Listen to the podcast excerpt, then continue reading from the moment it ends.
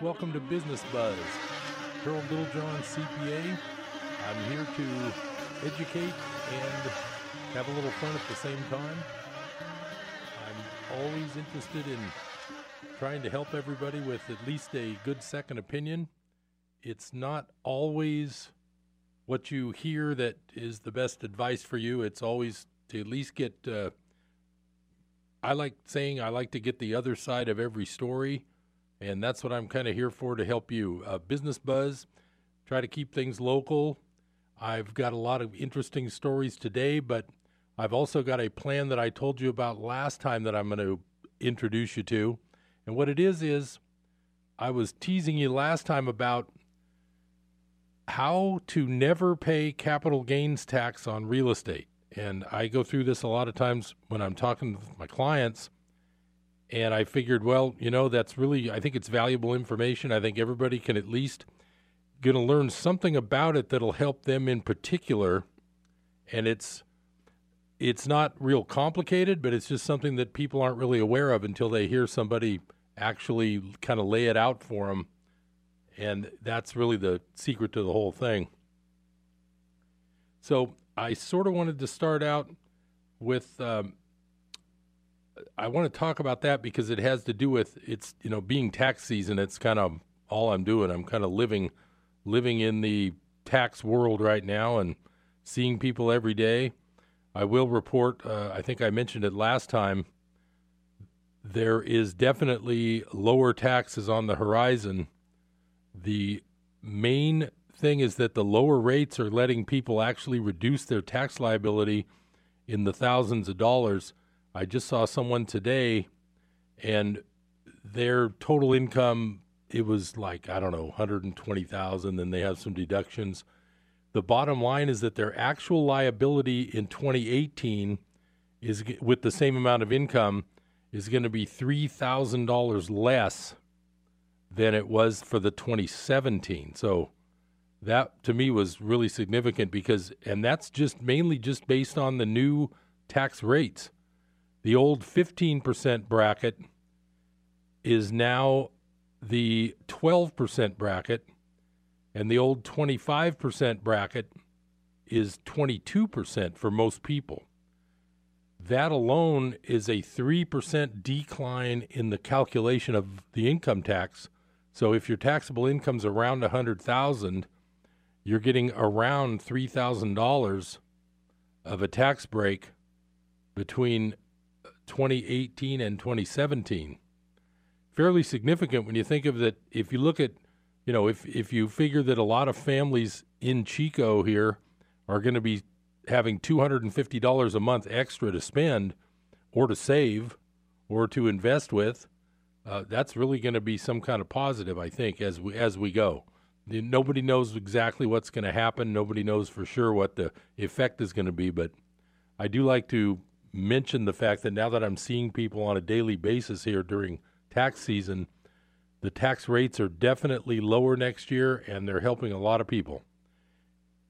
And again, I'll mention there's a few things that happen with the tax new tax rules that are actually hurting a few clients and it's mainly what's called employee business expenses if you have questions about all these types of things and you need a second opinion or just somebody to talk to for the first time, if you've been doing your own taxes, you can call me. My uh, number is 895 3353, and I'm always happy to help. Whatever your question might be, uh, it's also a good second opinion if somebody told you something that you didn't like. Uh, like I say, there's a lot of a lot of good tax experts here in Chico, and uh, I I'm available for a free consultation. I'm sure some others are too. But just wanted to mention that 895 3353. And it's not a problem. If you have a question, you can call me. I wanted to start out today with an article that came up. It came up a couple of weeks ago, and it's called $20 billion hidden in the swamp. Feds redact 255,000 salaries and I'll just start reading a little bit of this. It's just an interesting article, and I'd never heard about it anywhere else, but I'm I'm want to share it with you. It says the only thing the bureaucratic resistance hates more than President Trump is the disclosure of their own salaries. It's a classic case of the bureaucracy protecting the bureaucracy, underscoring the resistance faced by the new administration. Recently, Open the Books filed a Freedom of Information Act request with the U.S. Office of Personnel Management for all federal employee names, titles, agencies, salaries, and bonus information. We've captured and posted online this data for the past 11 years. For the first time, we found missing information throughout the federal payroll disclosures. Here's a sample of what we discovered from the fiscal year 2017 records. 254,839 federal salaries were redacted in the federal civil service payroll. And then the quote here that's interesting is only 3,416 salaries were redacted in fiscal year 2016. 68 federal departments redacted salaries. Even small agencies like the National Transportation Services Board and the Federal Deposit Insurance Corporation redacted millions of dollars in salaries. $20 billion in estimated payroll now lacks transparency a 7,360% increase in opacity hides one out of every five federal salaries. Who's the bureaucrat in charge? Not a Trump appointee. The president doesn't even have a current nominee on OPM. So the buck stops with new acting director Kathleen McGettigan, a 25 year staffer who assumed the position because she was the next in line, not because the White House appointed her. Anyway, it goes along with a table and it shows the fiscal year number of redactions and the estimated cost of those salary redactions. And the interesting thing is, up till 2016, there was only 3,416 redactions, estimated to be $340 million worth of salaries that we don't get to see what it was for. In the 2017 year, the number of redactions went up to 254,839 and the estimated cost of those redactions is 20 billion dollars. So it's just something I wanted to point out. It's not a it's not a political commentary. It's the fact that our government can't even disclose uh, that many of the jobs that our tax money pays for.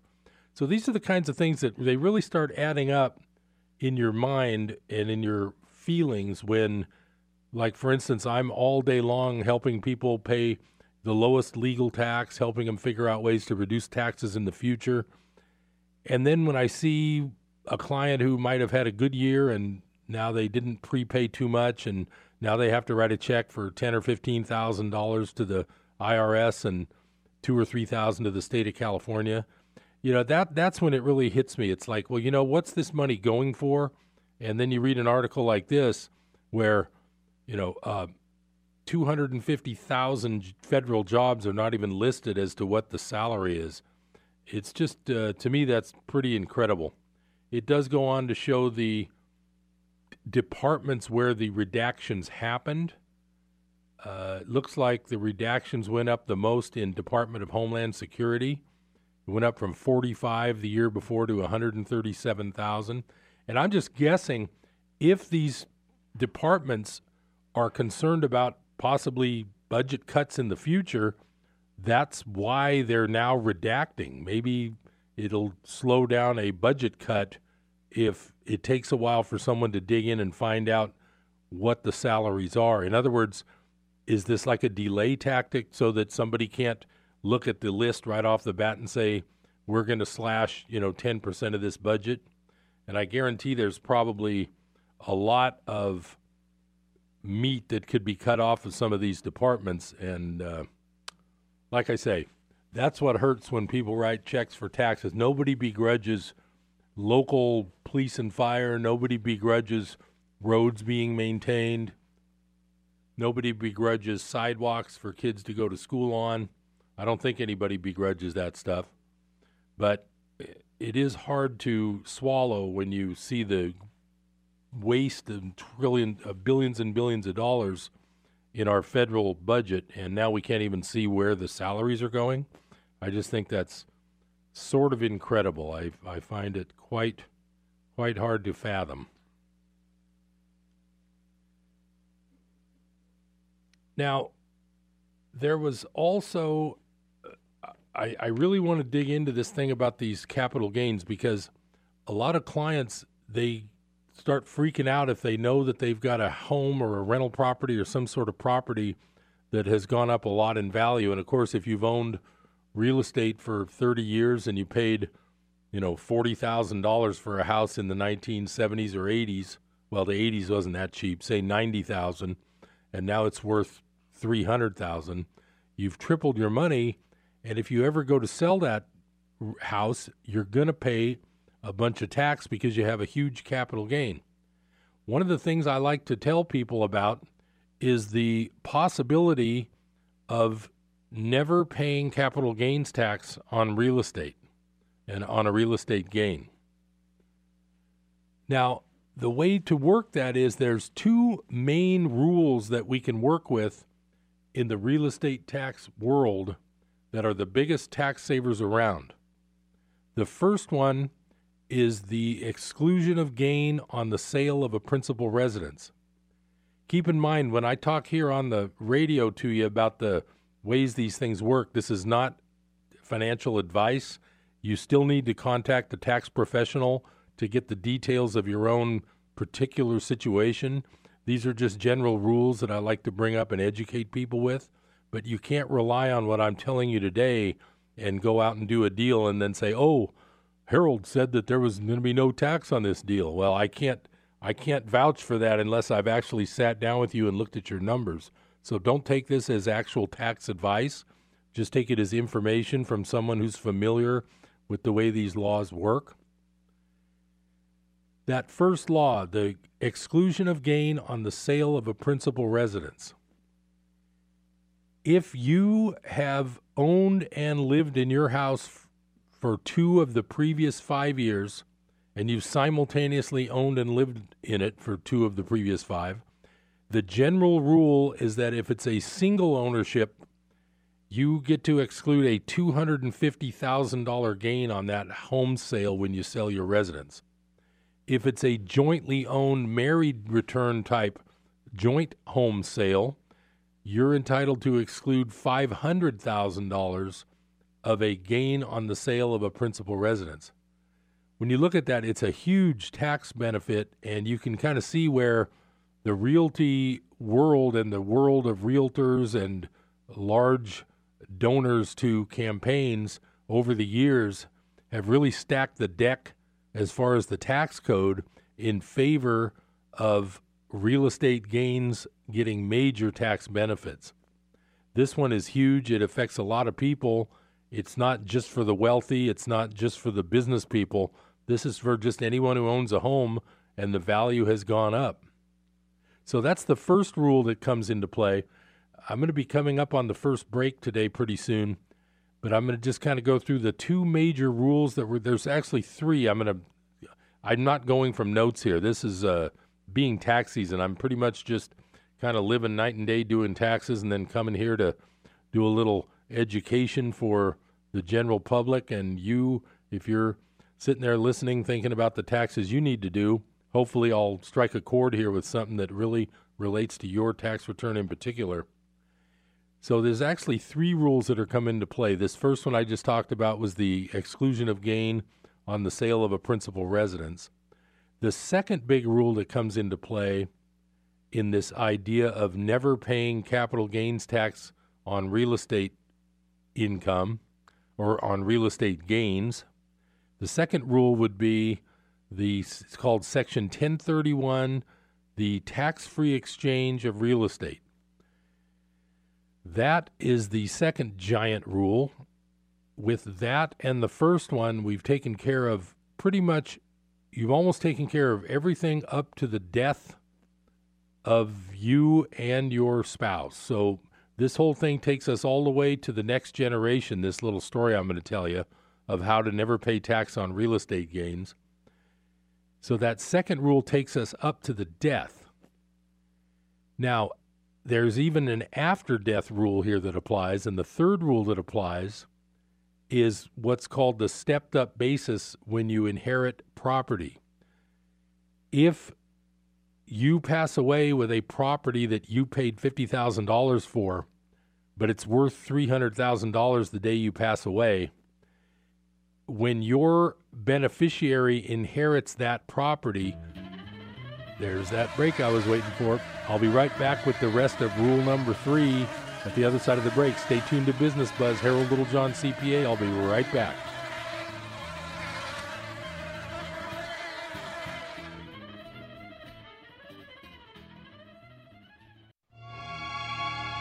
Hello, this is Samantha Landy, and I bring you Psalms of Hope.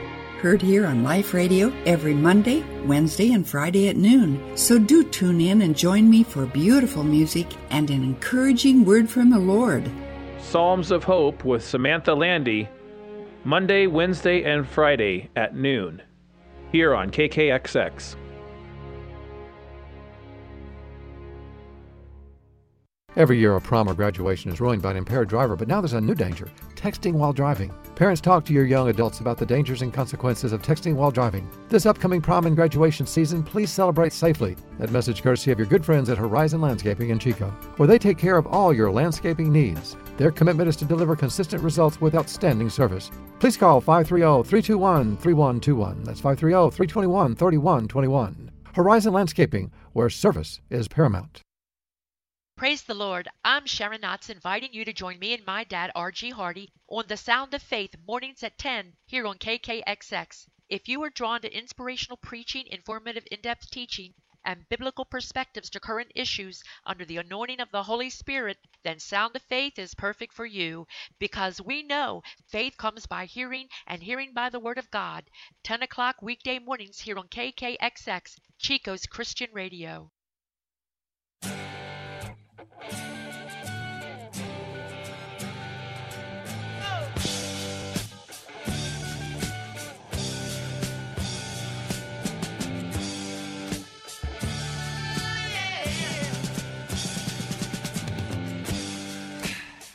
Welcome back to Business Buzz. Harold Littlejohn, CPA, filling you in on the lifetime goal of never paying tax on a real estate capital gain. So, I was in the middle of talking about rule number three. This is the one that actually kicks in when someone passes away and the new property generally, and I'll say generally because there are some limitations and there's some rules that would be too tricky to say a, a complete 100% generalization. But in 90 or more percent of the cases, you will get a stepped up basis. The beneficiary that inherits that real estate will get a stepped up basis in that property, which means that that's their basis for gain or loss if they sell the property or if they re- depreciate the property. And we'll talk about that a little bit too. So, those are the three rules. Number one is the exclusion of gain on the sale of a principal residence. Number two is the Section 1031 uh, tax free exchange of real estate. And number three is the stepped up basis upon inheritance of the property. So I'll just make up a little scenario and walk you through how this works. We'll say that the Smiths have two homes and one rental property to start with. Let's just let's just start that way. And both of the houses that they own and they go between Tahoe and Chico and they live in both of them. Well, the one that they live in the most, you can only have one principal residence at a time. So let's just say they mainly live in Chico and they have a vacation type home in Tahoe.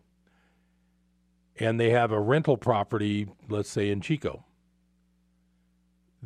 And they're getting up there a little older and they decide that they want to move. So they're going to, re- let's say the job, they retire at age 55 or something, and they sell their Chico house, and they originally paid 50000 for it back in the 60s, and now it's worth $500,000. They sell the Chico house that was their principal residence, and since they've lived there two of the previous five years while owning it, they receive a tax-free gain of the 450,000. So They bought it for 50, they sold it for 500. Their gain is 450, that's the difference. That is tax free because they're a married couple, they qualify for the $500,000 exclusion and their gain is less than 500,000. That is the first piece in this puzzle that they've accomplished by not paying any tax on this giant real estate gain. Since their job, they're retired from their job in Chico, they now move up to Lake Tahoe, and that their Tahoe residence becomes their principal residence. Like I told told you, you can only have one principal residence, but now that is their principal residence if they and let's say they bought that for fifty thousand dollars way back when, and now it's worth five hundred thousand dollars also. If they live in that new, not new, it's not new to them. If they live in that Tahoe house as their principal residence, remember the rule for two of the previous five years, and that's looking back at the date of sale, and they have not had another one of those residence sales within two years, they can live in the Tahoe house let's just say for two and a half years, and now that house is qualified to earn the right to do another exclusion of up to $500,000 of gain when it's sold because that house has uh, is now their principal residence. They've made it their principal residence because they don't have the Chico house as their principal residence. Now that house can become their residence, and they can then, as long as they sell it within a after two years has passed since the first sale, they can now sell that house, say three years after they move into it, and that gain of 450 is also tax free because due to that exclusion of gain on the sale of a principal residence. It's a pretty amazing law that really saves a lot of tax. In order to utilize the second rule, which was the tax deferred gain uh, section 1031 tax free exchange rule, that one is gonna, going to apply to their rental property. So let's go back to the rental property in Chico. Let's say it was a duplex. Let's say they paid a hundred thousand for it, and let's just make up a number. Let's say it's worth five hundred thousand. Now, that $400,000 sale is not available to them to get rid of via the exclusion of the principal residence sale because that duplex was not their principal residence. It's a business property, it's a rental property. And that basis of 100,000 is going to generate a $400,000 gain that would be taxable if they did a straight sale of the property for 500 and liquidated it that way.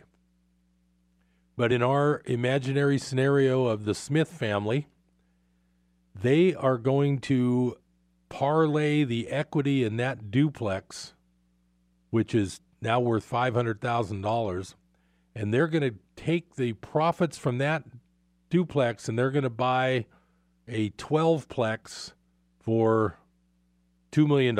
I'm just making up I'm making up uh, numbers. I I'm not sure what that stuff's worth right now. Let's say they buy a 20plex for $2 million. Okay, so they do a tax free exchange, which means now this is something you got to be very careful. You have to do this just right, or it doesn't qualify as a, it's called a deferred Section 1031 tax free exchange. It's also known as a Starker exchange, which I believe is the name of the representative who originally brought this into Congress. I won't say wrote because I'm 99% sure no law in the books has ever been written by a congressman. They're all too busy campaigning 24 7 to get their next election taken care of. But somebody wrote it and handed it to him, and he presented it, and his name was Starker. That gain gets kind of absorbed into this new 20plex that these people bought with the proceeds as a down payment. So they, they took the 500,000 from the sale of the duplex they never touch the money. That's the secret on these tax free exchanges. You can't have the money in your hand. It has to be done through a qualified intermediary. You need to talk to your realtor before you even start one of these and say, I have to have this set up as an exchange type escrow. I do not want the money because once I get able to get the money, that means I didn't do an exchange and I got to pay tax. So they set this up as a qualified intermediary escrow where they're going to do the exchange through the escrow. They never get to see the 500,000 in cash. It sits after they sell the duplex, it sits in the escrow until it's ready to be passed forward onto the purchase of the new 20plex that they're going to buy, the one they're moving up to. So now the new 20plex, of course, if it's $2 million, they can either add cash to buy towards the new 20plex, or maybe they're taking out a mortgage for the million and a half dollar difference. However, they do it, they don't end up, if they do this exchange properly, and there's a lots of rules, you have to identify your new property within a certain number of days of your sale. You have to close, you have to purchase your new property within six months of the date of the sale or the due date of your return. That's where it gets complicated. That's why I'm saying don't take this as tax advice.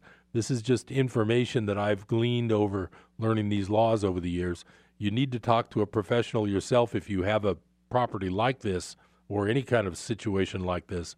You have to hire somebody to give you the lowdown with your numbers and your dates in particular because I'm just giving you the, the general rules. So they end up buying a $2 million property, they didn't have to pay tax on that $400,000 gain from the $100,000 duplex that they sold for 500,000. That's quite amazing. Now there are some catches as far as what they get to depreciate out of the new 20plex, but I'm not going to get it that complicated here today. I'm trying to keep it simple. They did another they did another real estate sale and they didn't pay any income tax. So we're coming up on that second break. Stay tuned to Business Buzz. This is Harold Littlejohn, CPA. I'll be right back with the third and final law that I'm saving you millions of dollars of tax with over your lifetime and your children's. See ya.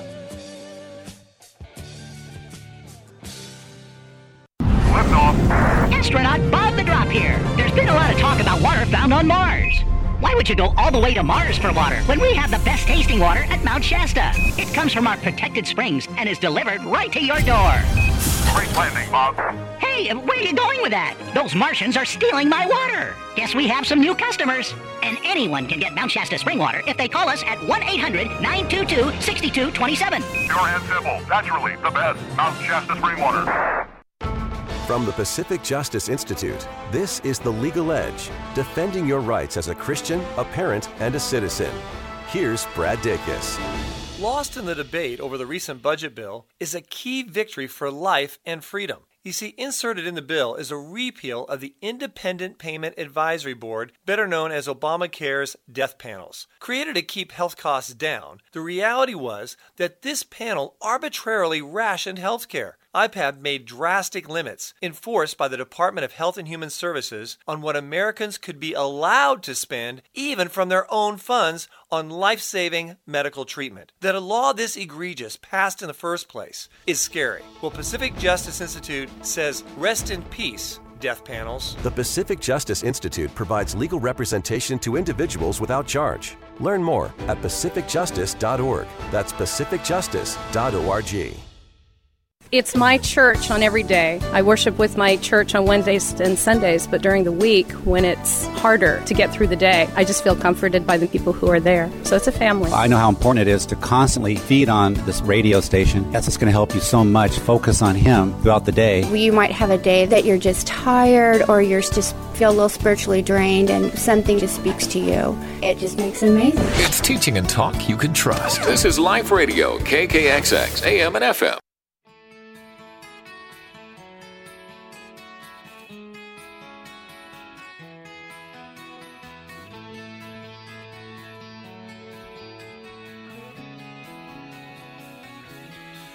Welcome back to Business Buzz. Harold Littlejohn, CPA, your host, educating you on how to never pay capital gains tax on real estate, if possible. But this scenario, it isn't all that complicated when you really listen to it, I don't think. I don't think you'll find this to be that complex. So we're on rule number three. So now we have the couple who is living in Tahoe. No, they sold their Tahoe house. I'm not sure where they moved after that but they got two residences, big gains tax free. Then they sold their duplex and did a tax free exchange into a 20plex that was valued at $20 million. So now we're here 10 years later. They're enjoying some of this money that they got out of those first two house sales that they were able to keep, of course, tax free. And let's say they're living in some assisted living. But meanwhile, their rental properties, the rental 20plex is now worth $4 million. Here's how this part of it works. You must be wondering now how could they po- how could anybody possibly sell this 4 million dollar apartment house and not pay tons of tax? Well, I'll tell you how they would do it. Since they were smart enough to talk to someone like me or another tax professional to figure all this out, they knew better than to give this apartment complex to their children while they were alive. What they did was they allowed the apartment complex to be inherited by their beneficiaries. So now, upon their death, now when the first spouse dies, it's usually set up to where the uh, property goes to the second spouse. The other thing that's important is you should have all of this type of property when you have real estate in California, the t- correct title for the IRS to give you all these great tax law help. The correct title is to be listed as community property you don't want to necessarily just list things as uh, joint tenancy. But I'm not here to give legal advice. I'm actually not here to give tax advice. I'm just giving you some interesting stories and scenarios. You need to talk to a professional yourself. So, what happens now is the first spouse passed away, and then about a year or two later, the, the what the the one called the surviving spouse, that spouse now has passed away. That apartment house that's now worth $4 million now gets inherited by a child. That child, under most circumstances, I'm not saying there might not be one or two that some Sharpie could figure out that I'm forgetting something, but generally, that child could then turn around and sell that apartment complex right away, actually, and not pay any tax because his basis in that property is set due to the what's called the stepped up basis at death. His basis is the fair market value at the date of death of that second surviving spouse.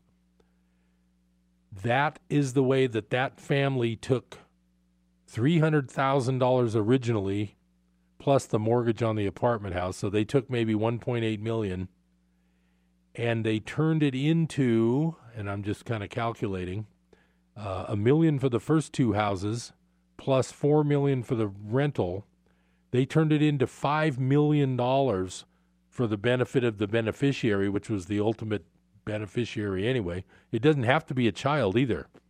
They took the 1.8 million total over their lifetime and they parlayed it into 5 million dollars and no one ever paid any capital gains tax on all that realty gain.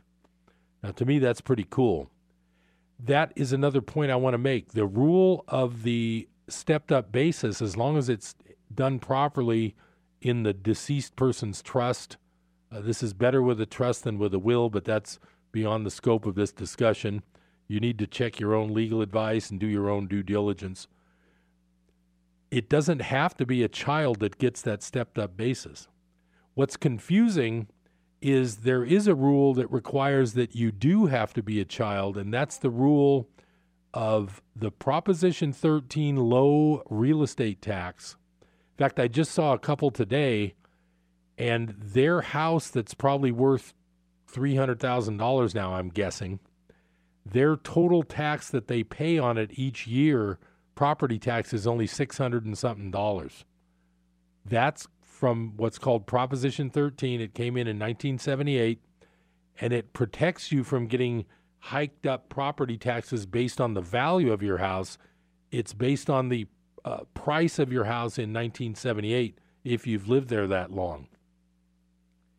The one thing that does require a child to be the beneficiary is if a child inherits a house from you that child gets to keep the low Prop 13 tax basis if he doesn't sell it. That's the thing that requires a child. But this thing about the stepped up basis upon death, I'm saying that that could happen even if you left it to a non-relative.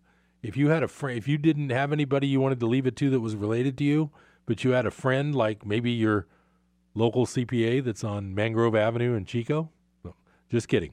But if you wanted to leave that apartment complex to a friend, the, he too would get the stepped up basis. It doesn't have to be a child and it doesn't have to be a relative for that. It's a general rule. That is my story of the Smith family who basically never paid tax on all that giant real estate gain that they parlayed into 5 million bucks. So next time your friends whine about paying capital gains on real estate, just tell them they should have listened to Business Buzz. They could have gotten some alternative ideas instead of paying that tax. Now, you know, some people if you need the money and you just want to cash out, yes, you will pay some tax. But the other thing to remember is the best tax rate around is the long-term capital gains tax rate.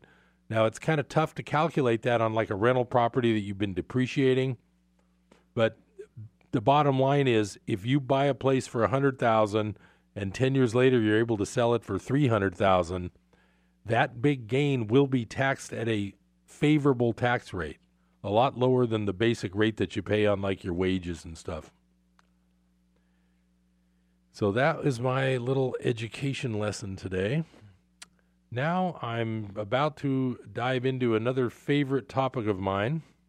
And for the next few minutes, I'm going to talk about the issue of our country's debt and our debt based system and the fact that the entire bubble economy we're in and the fake fake news, fake markets economy is all related to debt. So I'm just going to read this to you.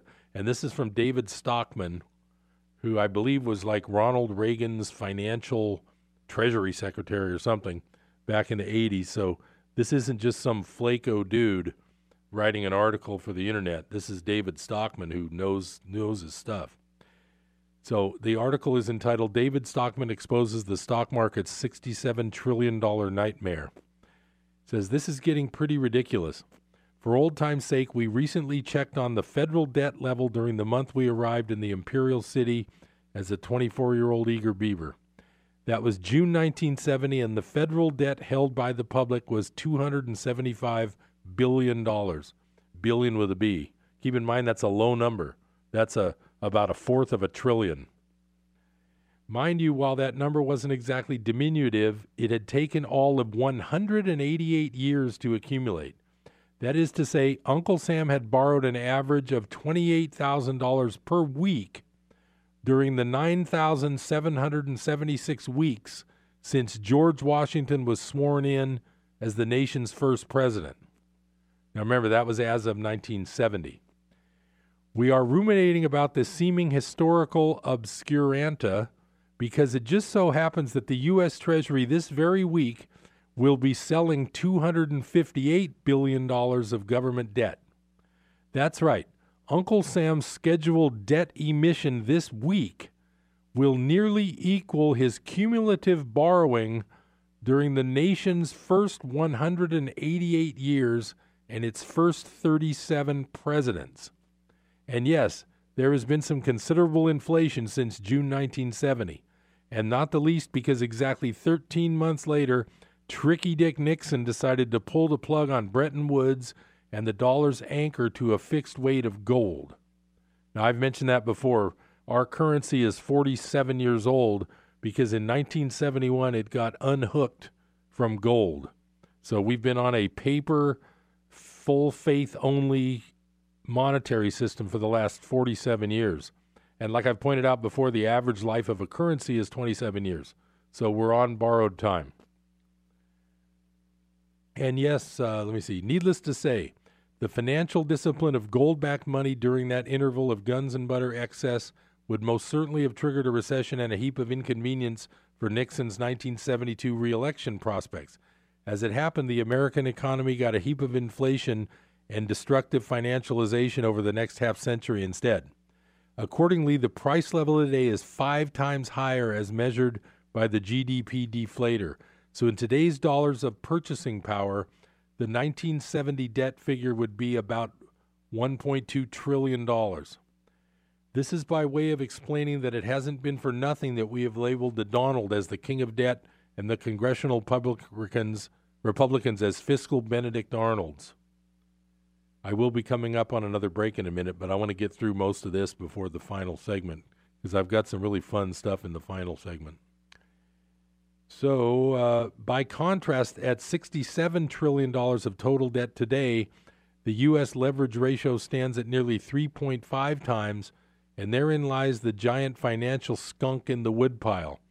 Had the historically proven leverage ratio of 1.5 times national income had not been upended by Tricky Dick's perfidy, there would be 30 trillion of total debt on the U.S. economy today, not 67 trillion. So those two extra turns of leverage amounts to 37 trillion dollars. An economic milestone that is grinding capitalist growth steadily lower and which has now put the Main Street and Wall Street economy alike in harm's way. So that was just a. Uh, I, I'm not going to go on about. If you want to look at that article, it came off of uh, ZeroHedge.com, and it was from David Stockman, and it's called "David Stockman exposes the stock market 67 trillion dollar nightmare." So I'm going to come back with a little more fun topics. I'm glad we're discussing the debt because we're in a debt-based system, and at some point the bubbles are going to pop. Stay tuned to Business Buzz. I'll be right back.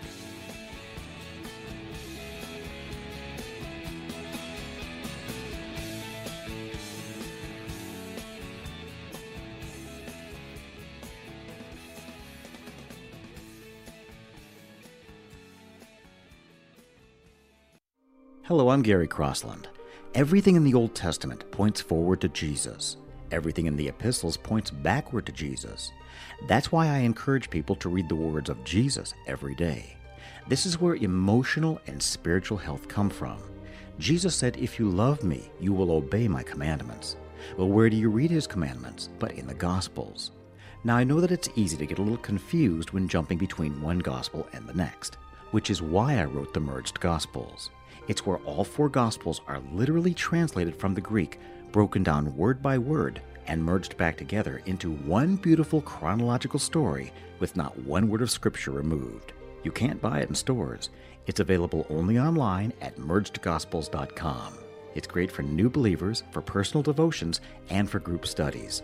There's also an audiobook. And as always, you get to name the price. Just go to mergedgospels.com.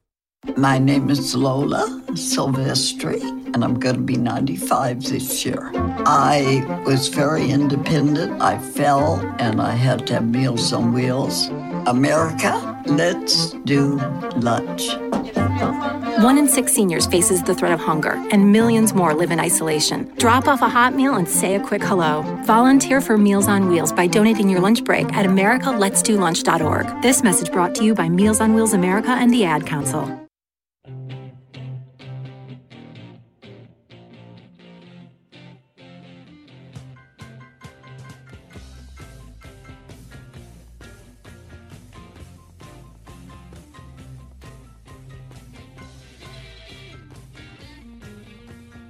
Welcome back to Business Buzz. Harold Littlejohn, CPA, talking with you about oh, fun topics like major debt and all those kind of things.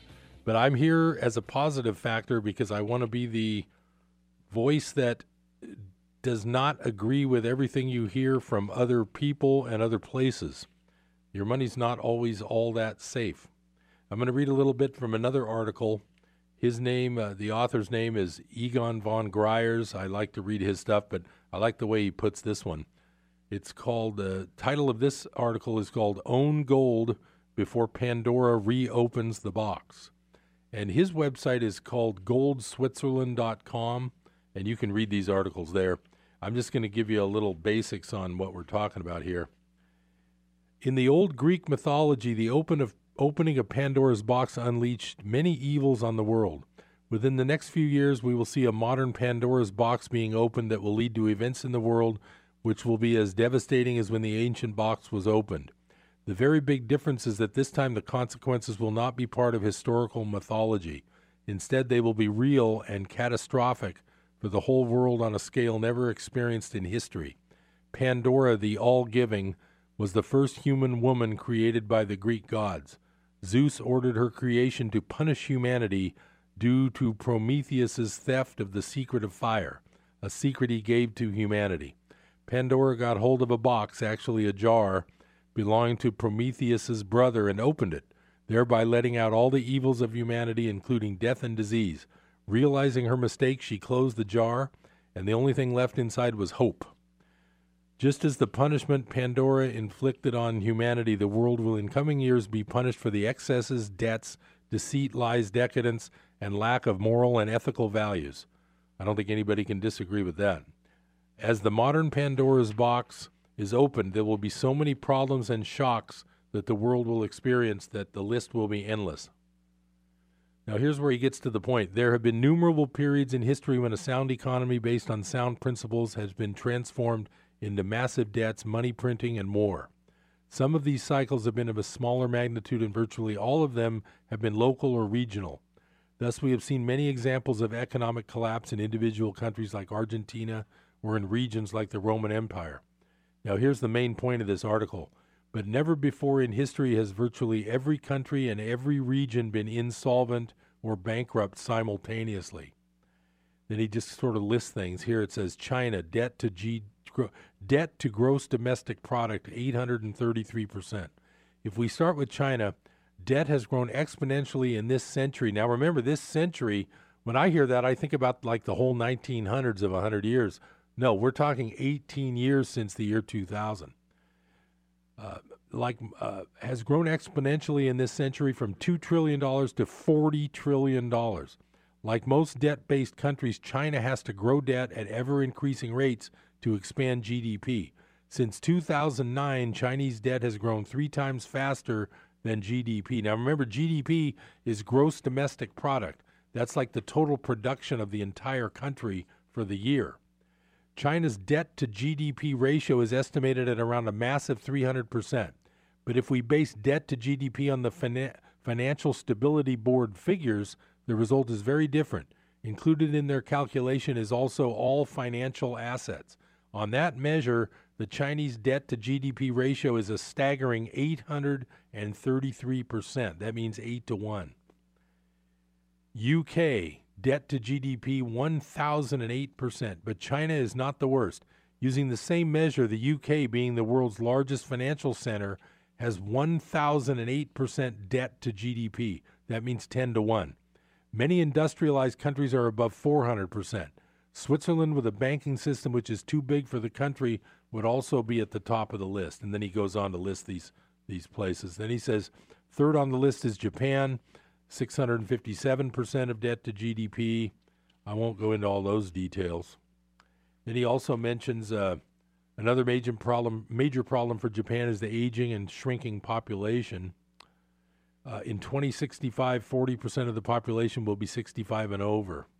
So that's not good either for the economy. And then he goes on to talk about the EU, a disaster waiting to happen. And he calls them the unelected and unaccountable Brussels elite is doing what they can to hide the euro area problems. Going from a customs union to a political and economic union has been a disaster for major parts of Europe. The people in the UK decided that they did not want this elite to make most of the laws and regulations for Britain. That's something to remember when you hear about the EU. This entire people running the EU's financial center in Brussels is unelected, and that's why that's why Great Britain voted to uh, leave the European Union. Brussels are using all the tricks in the book to stop Brexit with threats, blackmail, etc. The UK is not the only country fed up with being ruled by Brussels. Poland, Hungary, and the Czech Republic have difficulties living with foreign rule. So he goes on to talk about that. So the, the, the bottom line and his point is that in order to keep this whole thing going, there has to be more and more money printed to cover the interest on all this debt. So, uh, and herein lies the crux of the financial system and the world economy. We live in a world which can only survive with ever increasing amounts of debt. The world is long past the point when the real economy grows without financial stimulus. Whatever country you choose, the result is the same. Take the U.S., debt has grown almost four times since 2000, and GDP hasn't even doubled. The world needs a continuous stimulant in the form of an injection of printed money and credit just to survive. That is why debt is growing exponentially while real GDP is not growing at all. Since the latest financial crisis started in 2006, global GDP is up 26%, while global debt has doubled and is now around 240 trillion plus another one and three quarters quadrillion in derivatives and unfunded liabilities. How can anyone believe that a sick world based on debt can ever cope with the reduction in stimulus that the Fed and ECB have now started? Now, here I'll just interject: the, our Federal Reserve and the European Central Bank has acted as if they're not going to keep buying this debt and to keep propping it up. And he says, and not only that, interest rates have now bottomed, and higher rates will hit a debt infested world that can't even cope with zero or negative rates. But the cycle has turned, and inflation combined with higher rates are next. There is nothing governments or central banks can do. Collapsing currencies and collapsing debt markets will cause massive inflation and rates in the teens at least, and governments will be helpless. All they can do is to apply the failed Keynesian medicine of more credit and more printed money. It is evident that a world in a debt crisis cannot be cured by the same medicine that caused it in the first place. More debt and more printed money can only multiply the problem exponentially. There is no time in history when major debt expansion has created real prosperity for the world as a whole. Yet there is the minuscule minority which has benefited, but most of their gains will disappear, as we will experience the biggest wealth destruction in history. There is nothing sound in our current financial system. Virtually all sovereign nations are bankrupt. Add to that the pension, Social Security, medical, and other unfunded liabilities. There will be no money for any of that. Tax revenues will collapse, and there will be no or very little money to pay for any government expenditure, whether it is schools, hospitals, defense, roads, transport, etc. Most of the problems of debts, deficits, insolvent banks, and sovereign nations are known to anyone who cares to study it. But governments and central banks have decided to put their heads in the sand, hoping the problems will go away. But when Pandora's box opens fully this time, it will not just be all the known problems which will shock the world. Because in a world based on debt and printed money, there will be numerous falsities, frauds, and concealed bad news emerging. Shocking events will come out of every corner. We will find out that governments have lied to us in any area from finance to politics. Both banks and central banks will have hidden all the bad news, just like a fraudulent trader who hopes to recover on the next position. The same with big corporations. Having been through a number of downturns, I have seen this before, especially in the 1970s. But the problem this time is so much bigger that the consequences will be disastrous. Central banks will respond with the only remedy they know they will print unlimited money, creating hyperinflation for a brief period. But printing more money will only exacerbate the problem. And writing off all debts, which many people put forward as a solution, is certainly not a panacea. If it was that easy, why don't we just continue to borrow and print and write off the debts to create the ultimate Shangri La? For one simple reason, it doesn't work. If all the debt is written off, then the assets that this debt has supported will also implode in value. Thus, we would have a wealth destruction of a magnitude that the world has never seen before most financial assets will disappear or lose 90 to 95% in value. The most likely outcome is not that debts will be written off, but they will implode in value since they will never be repaid. The consequence will be the same a deflationary implosion of debt and assets. So, anyway, that's fun reading, but uh, like I say, it's not negative because I'm telling you that you need to at least be aware that the money that you supposedly own in these digitized bank accounts is not always as safe as people want to let you let on that it is. It really isn't that safe in the long run, and you need to at least hedge your bets and protect yourself. And uh, of course, von Greyerz thing is physical gold. You know, being a Swiss guy, you know, they're kind of they're kind of into that stuff. But I just wanted to point that out to you because it's not going to be pretty when these bubbles burst, and I don't know when that'll be. Could be this year, could be next year, could be 10 years from now. But whenever it is, you do want to be safe and you want to have at least bought some form of money insurance uh, when, the, when the time uh, when the stuff hits the fan. I uh, I should say. Okay, I've got a few minutes left. I'm so happy you're still with me. That was a it's interesting news, and I don't want to depress anybody, but you really got to be on your toes. You can't just assume that everything you own is going to stay in good shape like it looks like it's it's at right now. So uh, the next segment I wanted to talk to you about in these last few minutes is just some things I've been really studying lately a lot, and it's there's a real good book that I've been listening to a lot on my CDs instead of reading. I never have time to really sit and read a book, so I listen a lot when I'm driving. And this book is called A New Earth, and it's by Eckhart Tolle, the author of The Power of Now. So he's he's a real deep thinking guy, and it's very interesting the things that he comes up with. Then he tells stories and fables, and he kind of points out and one one of the things that I really got out of his things yesterday, I was driving quite a bit, so I was listening, is the idea of non judgment and non attachment. And the basis of what he's saying is that everything in the world is going to go away at some point. Uh, he's got a little fable where the the king uh, begs the wizard to tell him uh, how to be happy. And the wizard tells him, Well, it's going to cost you everything you have. And the king ends up with a gold ring. And on the gold ring, it says, This too will pass.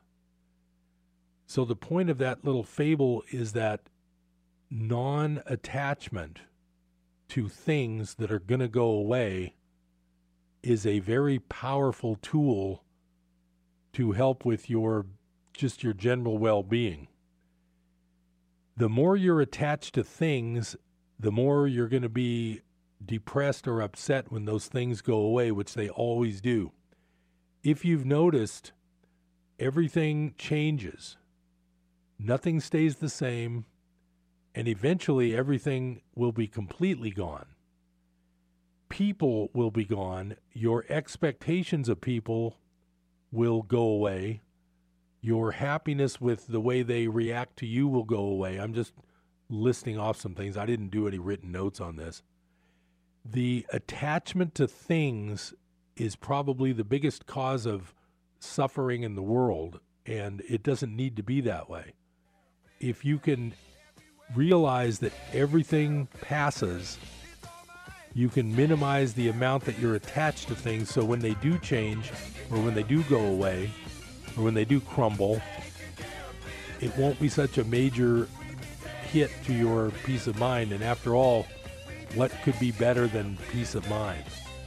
So that's my little discussion today. I hope you enjoyed the show. This is Harold Littlejohn, CPA. Join me next time for Business Buzz.